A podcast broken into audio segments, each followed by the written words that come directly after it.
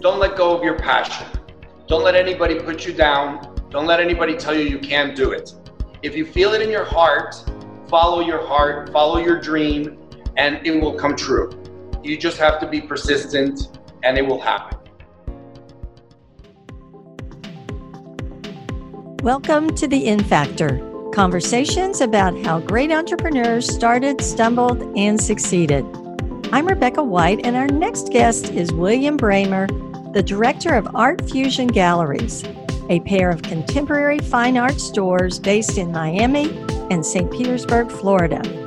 He is also the artist of William Braemer Fine Art. His art, which can be defined as abstract expressionism, has been exhibited in major cities throughout the Americas, Europe, the United Kingdom, and Asia. Founded in nineteen ninety-nine, Art Fusion Galleries has represented thousands of emerging artists from around the world. Today, I had the opportunity to talk with William about his life as an artist and an entrepreneur. I hope you enjoy this episode. William, thank you for joining us today on In Factor. Thank you so much for having me. It's an honor. Well, I'm really excited to have you here. I love artists. My mom, whose name, she recently passed away, but her name was Betty White. And really? Yeah, great name. But she was an artist and also a businesswoman. She turned her art into business. And it's a great story, but I have a special place in my heart for artists. And you know, a lot of what I do with students, I do because I believe that entrepreneurship is valuable for students of all majors and especially from the arts. But so you're the director of Art Fusion Galleries, and it's a pair of beautiful stores and galleries in Florida, in Miami and Saint Pete. So can you tell us a little bit about it, the mission, how it got started? Art Fusion Galleries started in nineteen ninety-nine, to year nineteen ninety-nine, two thousand. So one of the old dogs on the block, and I started in the Miami Design District when it wasn't Rodeo Drive on steroids. Now it was then the Wild West. And, you know, I decided to open up a gallery. The mission for Art Fusion Galleries is simply to serve as a springboard for young, emerging to, not young, but emerging to mid-career artists to springboard them into a, a career in the arts. And it started because when I decided to turn to my passion in painting, I realized that I had a lot of setbacks, and it's difficult to be an artist and exhibit in galleries. It's difficult to have artists accepted into galleries, especially when you're an emerging artist or people don't know you. It's it's a difficult situation. And I studied business. I had hotels before and I had restaurants. My father encouraged me. He actually forced me into studying business. Uh, he said, you can do whatever you want, but you cannot be a starving artist. He knew that I was talented, or he knew that I had some creative juices, but he said, I don't care what you study, but you have to study business. So I did. I studied the fashion business. I, I studied at F I T in New York, and I did fashion buying and merchandising first, and then I went into I hated the garment business. I wasn't wasn't good with it. It was too much drama there. And so then I studied the culinary arts. I went to the New York Restaurant and Culinary Institute, which is was under the umbrella of N Y U, and I loved it in the sense that the plate was like the canvas and the food was like the paint, and I was able to create art on a platter. The business aspect was great because the food was almost like a nurturing thing from your mother or your, your parents, you know, nurturing you with food. And it had a whole great concept behind it, and, and I was good with it. And then I went and I did my apprenticeship in Europe after I graduated, and I loved it. I worked in a lot of hotels. I lived in Europe for four years, but there in Florence, when I was in Florence, I really got so enamored by the museums and the arts that I said, I have to do this. This is my life. You know, when I walk into a museum and I see the arts, I really, I feel it, you know, I, I feel it. So for many years, I worked in the in the culinary arts and hotel business to satisfy my father and to, you know, do business. I was, I was very good in business. I had a very successful business, catering businesses, bar businesses, restaurant businesses. And then I went into the hotels in Miami Beach and had one, I sold it, I bought another one, and then I sold that. And although I was successful in the business, I was very unhappy because I wasn't I wasn't feeling that creative that creative part of me. And I knew that I needed to do that in order to be happy. So when I sold my second hotel, on South Beach, I told my dad, you know, I'm going to pursue, you know, what I've always wanted to do now. And he said to me, you know what, well, you could do the, whatever the hell you want, because now you can afford it.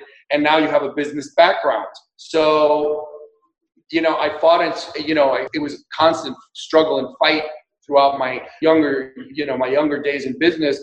And now after twenty years of being in the art business, I realized that had it not been for him guiding me into that, I would have not been a successful artist or a successful business owner. I needed to have this. Art gallery business is a difficult business now more than ever, but it's a struggle. It's a luxury item that, you know, that it takes passion. One of the things that, that this business takes a lot of passion for the arts. And so I have the same amount of passion for business as I do for art. And I think that's a great combination. And therefore, it's easy for me to represent artists, to sell art, to sell my art. I also come from a, from a point of view when I meet an artist or when I'm representing an artist, I always ask myself, how would you like to be represented? What are the things that you require, me as an artist require from a manager or representative? And so that helps me to be a real good liaison between the artist and the business. Most artists, in my experience, the majority of artists, I've represented hundreds of artists in, in my career. And for the most part, I want to say most artists are not business savvy. Yeah, you know, that's not business savvy. And I've read a, a lot about it. And in a nutshell, it's really kind of a biological thing. It's the way your right and left brain work. And most artists and creative people, their one of their sides of their brains is overdeveloped and the logical side is underdeveloped.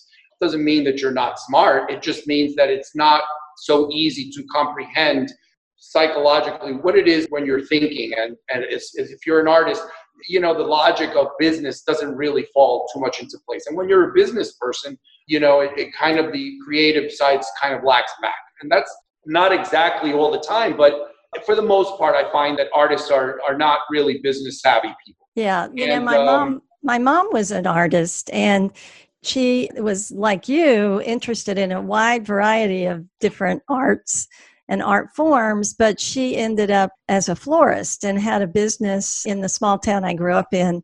But one of her big challenges was always the business side that you pointed out. And what she ended up dealing with that by hiring someone to really help her. But in your case, you provide a lot of those services to the artist. Can you tell us, how does an artist find you and or do you find them? And how many artists do you represent with the galleries? Okay, first of all, it's funny that you mentioned that your mom was a florist because my dad had the flower shop at the Waldorf Astoria for forty years in New York City. Oh. And he was very creative, but a very good businessman. He had a very successful business for many years. So he was very creative, but he knew that the business was very important. You know, I do, I help the artists in so many different ways because not only do I represent and sell their works, but I also suggest, you know, I give them suggestions on how to finish their works or what are the works that they have, but the ones that I represent, what works will sell better, what formats will sell better, you know, what subjects may sell better from a particular artist. How do artists find me? I don't solicit artists. I get between one hundred and one hundred fifty submissions through our website a month from artists from all over the world. And I take pride in the fact that I look at every single submission. And I do that mainly because I remember sending submissions of my own in my early career, and a lot of the art galleries did not reply to me. So obviously I cannot take every single artist that submits the works, but I do suggest other galleries if it's not art that I can represent, because I have a certain criteria for the art that I represent. And if it's not art that I can represent, or it's not in our market, or not the type of works that I think I could sell, I try to recommend other galleries or other venues that they might pursue. Mm-hmm. You're in your gallery right now. I can see it behind you. Our listeners can't. But what is the type of art? I know, and tell us about your art a little bit, and what type of art do you typically represent in your galleries? I do have a wide selection of artwork, but all within the parameters of contemporary art. So we sell a lot of abstract works. We do sell figurative works. We don't sell traditional type works. It's not in my market to sell maybe you know, a field with thoroughbred horses and, you know, the equestrian, you know, type of London English type of paintings. It's not in my market. Or, you know, landscapes that are very realistic or portraits that are very realistic. We have portraits, but pop art portraits and, and different mm-hmm. styles like that. Mostly contemporary works, only emerging to mid-career artists. I do not sell any prints. I do not sell any giclées, giclées being copies of original pieces. I only sell original works. The value or the, not the value, the price points that I work with is anywhere between five hundred dollars to twenty-five thousand dollars or thirty thousand dollars, mm-hmm. not way over. And that in the pricing, and I help the artist with the pricing. My work is primarily, I have a very eclectic collections of works because I, I don't believe, and that was another reason why I had a hard time in the beginning, because I have, like today I want to make a sculpture and tomorrow I want to do an abstract painting and the next day I want to do some pop art. I am very prolific in the way that I work and I like to, I don't like to have my wings clipped. I don't believe artists should have their wings clipped. A lot of galleries are have the idea or the, the way of being that you have to have a line, you have to follow that line. And that may be true in, in some senses when your career is a little bit more advanced and you find your niche in the market. But when you're an emerging artist, you really have to experiment. And I find that for sales, if you have an artist that has twenty by twenty wall to show their works and they have three specific types of works, they're going to have a lot more possibilities of selling because they're going to be projecting to different types of clients. forty-five percent of my business, it comes from interior designers. So a lot of the works are, should be neutral kind of abstract, whereas they're, they're not political or religious. I don't have any political or religious works in the gallery. So I'm kind of like Switzerland, very neutral in, mm-hmm. in everything that we sell. I have in my work, you know, I, a lot of artists tell me that I sell out. Doesn't matter to me. I pay the rent. I do very well. And a lot of artists say to me, you know, you're selling out because an interior designer may come and bring me a floor plan with colors and different furnishings and tell me, create something for this environment. And I do. I'll create something that matches the carpet, that has the colors of the sofa, and that, you know, kind of brings things and harmonizes together. It's painting. It's my work. I love to do it, and I make good money out of it. Mm-hmm. Mm-hmm. A lot of the artists that I have will do the same thing. And I, again, I serve as a liaison between the clients or the designers and my artists. Now, um, your artists, me, do you sorry. have artists from around the world, or are they I mostly? I do, I do. Like behind me, you'll see the painting that's behind me is a polyptych being many panels. I think there are twenty panels form one piece. And that this artist is from Sardinia, like I said, from Italy. His name is Stefano Sana, and I was what the first gallery that represents him here in the U S. And now I have him here in Wynwood. I have him in Saint Petersburg Gallery, and I've also organized and have established exhibitions for him all around the world in the Metropolitan Museum in Tokyo, in the Grand Palais Museum in Paris, the Oxo Tower in London. I have a lot of, because I've had so much time in this industry, I've met a lot of great people, have a lot of great connections, not only with clients, but with galleries and museums. And so, again, I serve as a springboard for emerging to mid-career artists to be able to exhibit in places like that. When I take a, an artist and I represent them, I not only put their works on the wall and just wait until somebody comes in to see it, I promote them on Instagram, on Twitter, on Facebook, and through our own videos. And then I also open doors for them in Europe, in London, in Paris, in Rome, you know, in different places. I had a world tour organized not too long ago. And what I did was I organized with my collaborator, Vito Abba, which lives in Florence and has a gallery in Florence. And he takes care of the European and Asian market over there. We work together. We've been working together for like six years. He's really great. And we organized this world tour. It's called the World Vision Tour. And what it was basically was a group of artists from here, from the United States. And we had seven countries that we exhibited in museums and galleries. And then to finish here in Art, during Art Basel here in Miami. Unfortunately, with this C O V A, the two last places, which was the Museo Boliviano in Colombia and the Oxo Tower in London, have not been, we had to stop the, the world tour. So the, the tour is on limbo. However, It will continue somehow. We'll, we'll be able to fulfill it. And artists get very excited about that, because when you have one of the business parts of the of being an artist that's important for your the value of your work, is not only the work, it's also your background, your provenance of the art, and your curriculum vitae.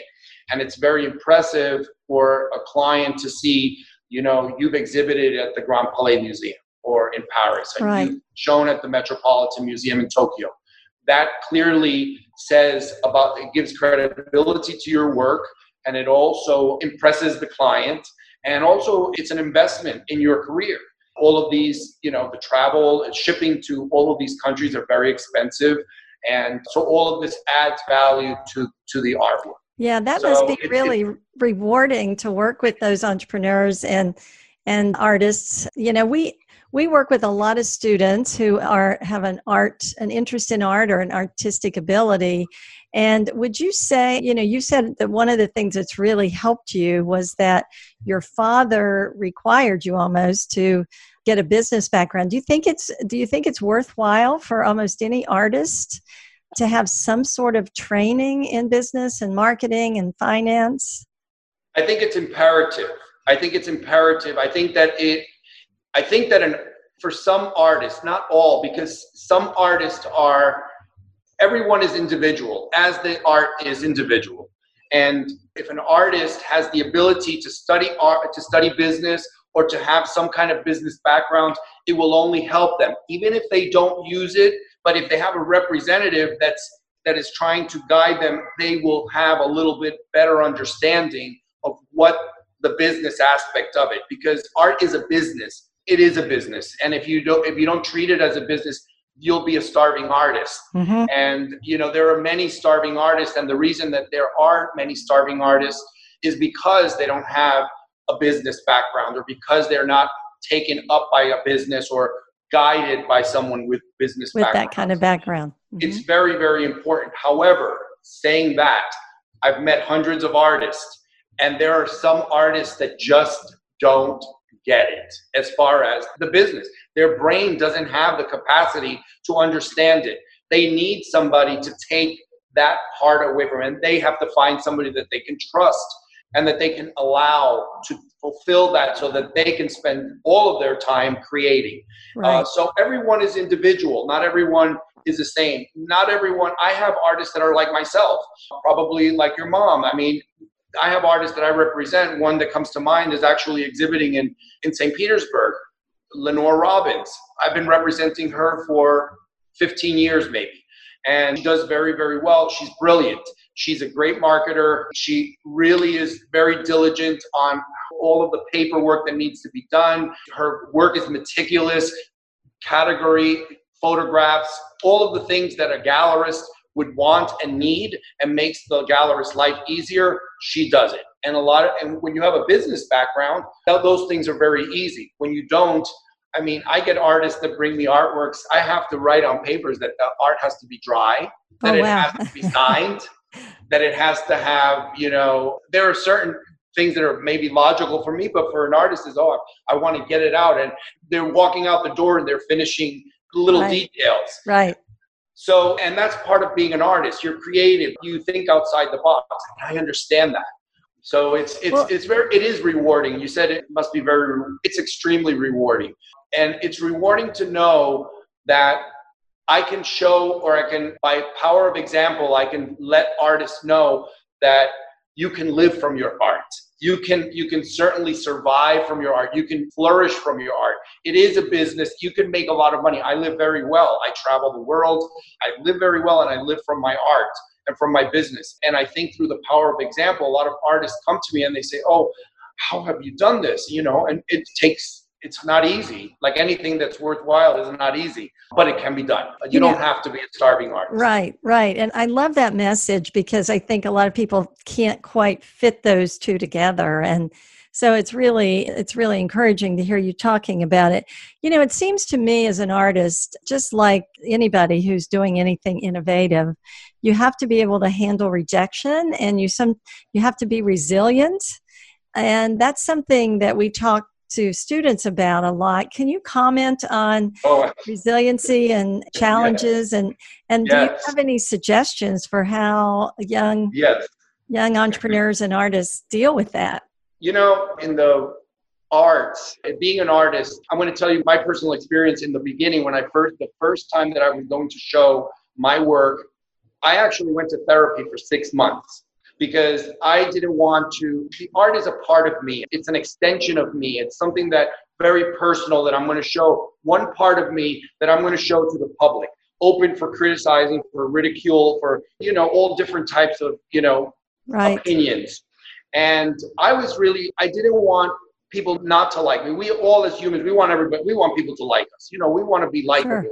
We want, we want to get, you know, accolades and positive comments. We don't actually like to anybody to say, oh, that's garbage, you know, what you're doing. We don't want that. So I was very scared. And out of the six months of therapy and a lot of money that it cost me, what I got out of it was that the artwork is like your nail, your fingernail, or a little part of you. Not everybody's going to love you. Not everybody's going to hate you. So I'm going to tell you a little story that happened in the first gallery in my first exhibit.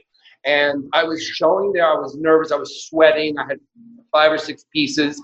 And it was in a gallery here in Miami, and it was for an emer- emerging artist. And a gentleman came in, and he said to me, he looked at my work, and he said to me that he was a critic from a university, an art critic from a university. And he said that my artwork was a waste of paint. It was a waste of canvas. He said that I should definitely look into another form of business, of, of life, that I was never going to make it as an artist. And he wow. didn't use quite those words. He actually used more derogatory words, which Painful. I'm not going to repeat. Wow. And at first, my Latin reaction was to, you know, say horrible things back at him. But I listened, and I, I went inside myself, and I started thinking about other artists that might have received critics like that. And I thought of Picasso, Degas, Rothko, Gauguin, uh, right. and the list is so long of artists in our masters that had similar criticisms. They were, Degas was laughed at at his exhibitions. You know, Picasso, you know, he was trading his works for coffee and for wine and with Gertrude Stein. I mean, the history is so long of criticisms.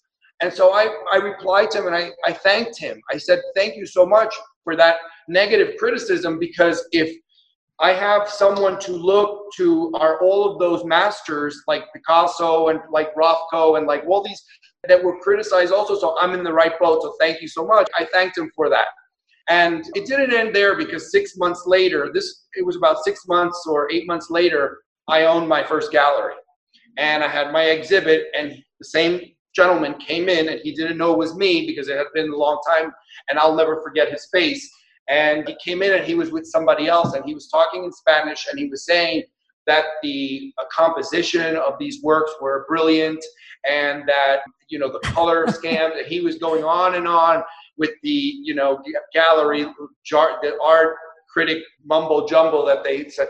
And I thought, I tapped him on the back of his shoulder and I said, you know, my work has really changed a lot in six months because six months I did it wasn't worth the canvas it was sitting on. And now I'm like this, you know, the composition is perfect and the colors are perfect. And of course, he didn't know it was me. And then he realized what it was. And it just showed me that, you know, you, you have to have a thick skin. You yeah. have to, you know, wear like a loose garment. You know, right. there are people that are going to be mean, and there are people that are going to love your works, and there are going to be hypocritical people. There are going to be people that are going to analyze your work. It's just part of dealing with the public, and it's part of the business. And you have to really just be yourself and do what you, you know, feel what it is and express your opinion, your point of view in your work. And that's all that matters. Somebody once told me in the beginning of my career, they said, when you die and you meet your maker, whoever or whatever that may be, and they ask you what you did with your divine talent, what will you be able to say? Will you be able to say, I shared it with the world? Because that is one of the most important things that an artist that's given this divine talent or this, this creative ability is not so much for sales, and it's not so much for, it's more about sharing it with the world. Right. And if you're able to share it with the world, the sales will come, everything else, the accolades will come, the fortune and the, and everything else will come. When I have an artist that comes into me and they say, well, I need to sell this because, you know, I, that's a bad attitude. The attitude should be, you know, I'm going to exhibit, I'm going to show my work, I'm going to let a million people see it, you know, I'm going to let as many people see it as possible, because not everybody's going to love it and not everybody's going to hate it. And there's going to be one person that's going to love it so much, that's going to have an emotional attachment to it, that's going to buy it. And that's the cherry on the cake. Yeah. So, yeah. You know, I it, think the worst thing an artist could do is not show their work. Yeah. It reminds me of that quote. I don't remember who said it or exactly how it went, but something like life's too short to live somebody else's life. And so I think you have to be authentic and be willing to be authentic as an artist. And, and you're right. That means that sometimes you're going to, and it's, it's a very emotional, difficult thing, but I'm guessing that, you know, as somebody who's in the art community, that you can, that you provide some of that support for the artists that you work with and others have for you, to kind of lift you up and help you through those times. So I think having a safety net can be important. And right now we're we're a few months into this COVID nineteen pandemic, which has been really a, a very challenging time for all of us. And it's I think it's been kind of inspiring to see. There's certainly been a lot of loss and a lot of pain, but there, it's kind of inspiring to see the way people have come together. Has, you know, how has this affected your business and your artists, this whole pandemic? It has been a huge challenge. I'm going to tell you that Wynwood area is like a lot of the areas, Saint Petersburg, we closed, we had to close immediately because we can't deal with the public. We're not a food industry that people can pick up on the curb. Right, right. So we sell luxury items that people are not really looking at right now. So we are really suffering in the sense that I think that one of the last things that people are thinking about is buying art right now in this moment. However, I think it's changing a little bit, but I think that in any, in any situation, in any bad situation, there's always a way of spinning it to some people can make money on it. Like right now, obviously, delivery services, Amazon, and all different types of, of services are doing very, very well. They're flourishing. I have a gentleman that I work with that does acrylic. He does acrylic furniture and stuff, and he's shown me how to work with laser cutters, and I collaborate with him a lot. And he's doing amazing because he's doing these plastic masks for the hospitals, right, and, and right. the shields, and he's doing all this other stuff that he normally doesn't do, but is part of, you know, what he can do. And I think that that That is, you know, not everybody makes money or not everybody has challenges when there is a challenging situation. It just goes around. When we had back in two thousand eight, two thousand seven, when, when the market was really, really bad, I made a fortune because everybody that was foreclosing their apartments and their buildings uh, were being purchased by foreigners, ten cents on the dollar, and the foreigners only want to decorate their apartments with original artwork that's reasonable because they may only be here three months out of the year. So I was selling to all of those things. I those wow. those years were really great to me uh-huh. because I honed in on, well, everybody's having a problem, not everybody's buying, but who is buying? Well, it's the foreigners. They're purchasing. So I made deals with a lot of developers and a lot of people that were in foreclosure, and we did very well th- throughout that. This is a little bit different because this is something that's worldwide. So it's affected our tour exhibitions, uh, right. travel, which is mm-hmm. a big thing for us because we have a lot of a lot of uh, clients from abroad, uh, overseas. The good thing is the artists are, are able to create new things in their studios. A lot of artists really create from their soul and from their from bad things that happen to them, from pain and from suffering. I'm not an artist that creates from pain and suffering. My life is great. I'm very colorful. You see my art, it's a big rainbow of color because I'm blessed. I have, you know, I'm always happy and I always find the glass is full. But a lot of artists really build from that suffering. And certainly there's a lot of suffering going on in the world right now. And so I've seen a lot of artists creating amazing things. And one, for instance, is one that you, I think, had mentioned or had read about, Joshua Wingert. And Joshua Wingert is from New Orleans. And he's brilliant. He does pop graffiti type art. And what he did was he was walking around in New Orleans, and there were plywood, big patches of plywood on all of the restaurants and bars. And he went around and he started doing his painting, graffiti paintings on these big plywood billboards like that were plastering on. And as you walk through the streets in New Orleans, it's basically a gallery of his works. Wow. And so a newspaper picked it up and he created a drive-through gallery. So not only did he create a drive-through gallery, which hasn't been done, once this is all over and those restaurants open, he may sell those pieces to the restaurant or to the bar, or he may do a huge exhibition of these coronavirus-inspired pieces of art. I mean, it's brilliant. It was a brilliant idea. He took a bad situation, he turned it around, and I was when he when I was watching, he was sending on Instagram what he was doing, and I thought, you know, I told him, I said, you're brilliant. This is this is exactly a typical artist that is really entrepreneurial and creative. He's extremely creative. I've sold a lot of his works. Joshua Wingert, he's amazing. Yeah. So he's a it's a great story because, you know, not everything is gloom and doom. I mean, we're surviving the world.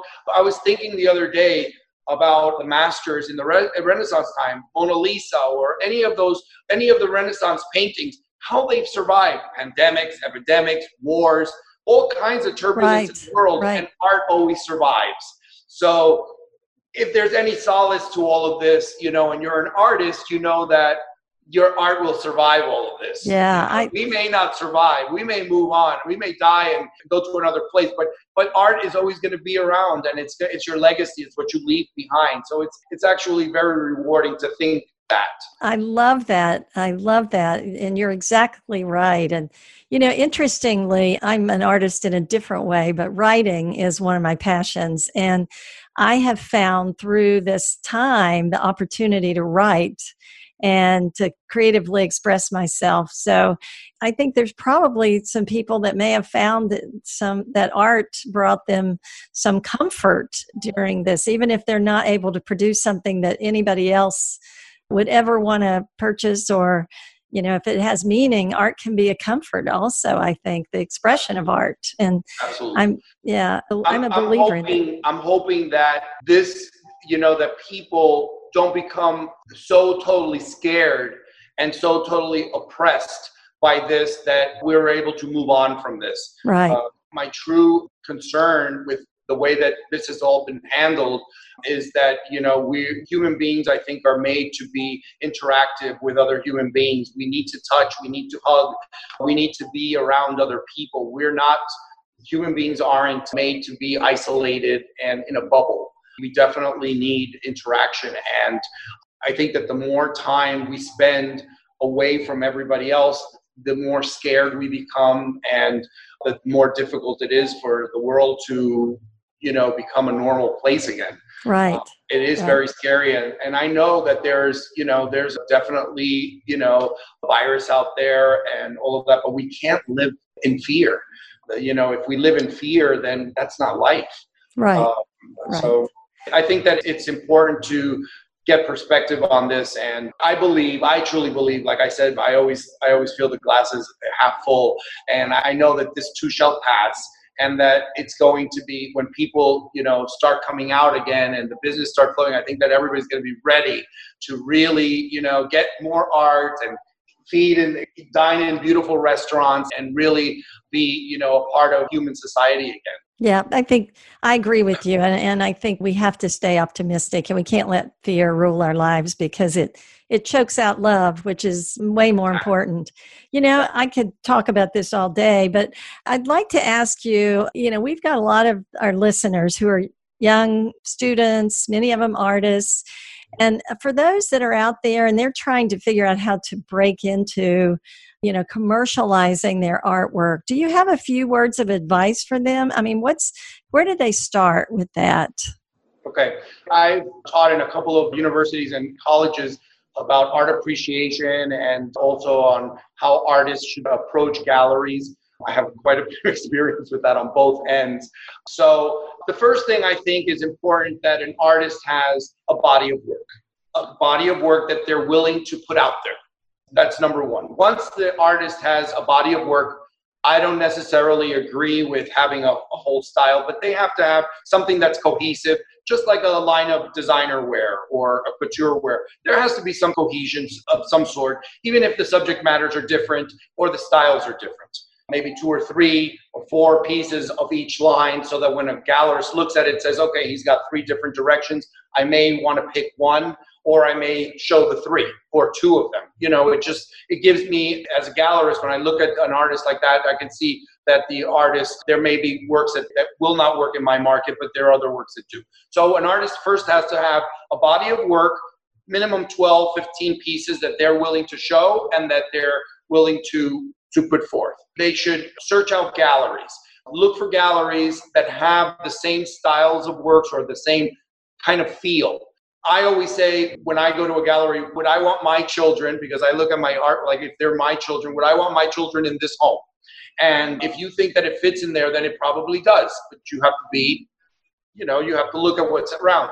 I have artists that come into my gallery and they don't even look at the artwork that's on the walls, and they come to me and they say, can I show here? Or, you know, can I? And that's not the way to approach a gallery. First, you need to see if it's good for you as an artist. Look around the gallery, see what the gallery is. Do your homework. Has the gallery just opened, or has the gallery been around for a while? My experience has not been good in the beginning when I've shown in galleries that have been new, and then they close in the middle of the night and take my works and never hear from them again. So you mm. have to be careful on yeah. where you're showing and who you're showing with. So it's important to have a body of work. It's important to do your homework. Does your artwork fit in the gallery? Then how long has the gallery been in, in operation? Okay, once you have those three things, then make an appointment. Do not walk in with your portfolio to a gallery, because even though as artists we think that we're the center of the world and nobody else is doing anything and everybody has to adhere to ourselves, and I include myself in that because I have to watch that, you have to respect the fact that a gallery is a running business. The gallery, even though the gallery is showing and representing artists, that they have their own schedules. So call the gallery or email the gallery, find out what their submission process is. There are different submission processes. Some they want them online. We do submission process online. Some will make an appointment. They want to see your portfolio. Some they ask you for your, your website. There are all different types of galleries and all different types of way to submit your art. Find out. Don't walk into a gallery, because you're ninety-nine percent, you're putting yourself in a situation where a gallerist is going to say, we don't take walk-ins. You're just setting yourself up for a rejection. Yeah. Yeah. As an as a gallerist and as an artist, I sometimes, if my schedule is not really, really busy, I may take in a walk-in that'll come in and I'll talk to them a, a bit, because I remember what it's like. And I know that there's no school that you can go to to learn this. People don't teach, they don't teach this in school. You got to learn by getting hit on the head, you know, a couple of times. But the reality is that the best thing is, you know, find out what the gallery's submission process is. Do they want a portfolio be sent into the gallery? Do they want, used to be with slides. People don't use slides anymore. Everything's online and, and with kind of, you know, online submissions, or there are different types of galleries. So find out. Also, let the, you know, have an idea of, if you're an emerging to mid-career artist, no matter how good your work is, it's impossible to think you're going to get one hundred thousand dollars for the painting that you just made, because a lot of the, the pricing is very important, and pricing doesn't always, isn't always equal to the amount of work or the amount of talent you have. Mm-hmm. It has a lot to do with your background. Unfortunately, this is our business. So you have to start from the bottom and you have to work your way up the ladder. It's a process. It's a slow process. It doesn't happen overnight. You have to be consistent. You have to be persistent. And you have to have the passion for it. The business of art is a little bit different. I say to people, you know, in most businesses, everything is black and white and in the box. And in the art business, it's very abstract and very, there are so many different shades of color. And there's so many different ways of doing, of having this business. So in one way, it's it's a really great, because there's an opportunity for so many different colors. However, there are certain criterias and certain things that one has to follow, the respect that one has to follow for the gallerist and for the representatives. So that's kind that's, of that's that, kind of one of the things, a couple of things that I help with the artists. That's really great advice. Thank you yeah. for sharing that. I think that's, like you said, the, a lot of times those things aren't taught in education and you have to learn them the hard way. So thank you for sharing that. You know, I could continue this conversation forever, but I know you've got things to do and a lot of work to get, hopefully get your galleries back open when you can soon. And, but I would like to ask you, William, before we close, if there was one piece of advice that you would leave with our listeners, you know, future and early stage entrepreneurs and artists, what would that be? Don't let go of your passion. Don't let anybody put you down. Don't let anybody tell you you can't do it. If you feel it in your heart, follow your heart, follow your dream, and it will come true. You just have to be persistent and it will happen. Art is a beautiful thing. It's a divine inspiration and you shouldn't let it go. I mean, I certainly would have lost a lot had I not pursued what I've always, what I always wanted to do from a little boy. It took me some time. I'm sixty years old now, so it took me some time to get here. But for the past twenty years, I've been living my dream. I am very, very happy with what I'm doing. It doesn't always, it's not always on the top. It's like a roller coaster. Like in any business, you have your ups and you have your downs, but that's part of business and that's part of life, you know, and you should def- definitely follow your dreams, be passionate about it and don't let go. Just, just go for it. Just I love that. Thank you. That's wonderful. Wonderful advice. William, where can our listeners find out more about your galleries and about you and your art? Well, obviously we're online. We have a website and it's art fusion galleries dot com. And if you'd like to contact me directly, it's William Braemer at art fusion galleries dot com. I look at my emails. I'm hooked up all the time. So it doesn't matter what time of day or night it is. I always get my emails. And that's a great way of contacting me. I welcome emails or questions to everybody, anybody that I can help or lend a hand to. I certainly will. I also have my own website with my work and it's william braemer dot com. My websites are in the process of changing a little bit, and now is a time that we're doing a lot of different things. So we, you know, we're we're opening up portfolios for artists uh, online because it's not available. Not everybody's available to be on in the gallery. So we're doing a lot of different things. We're changing a little bit, and this we're in a changing process. We're in a growing process. Sure. So, but sure. You can definitely get in touch with me with William Braemer at art fusion galleries dot com. Thank you, William. You're welcome. Thank you so much for having me. I really appreciate it. It was a pleasure talking to you. It was fun.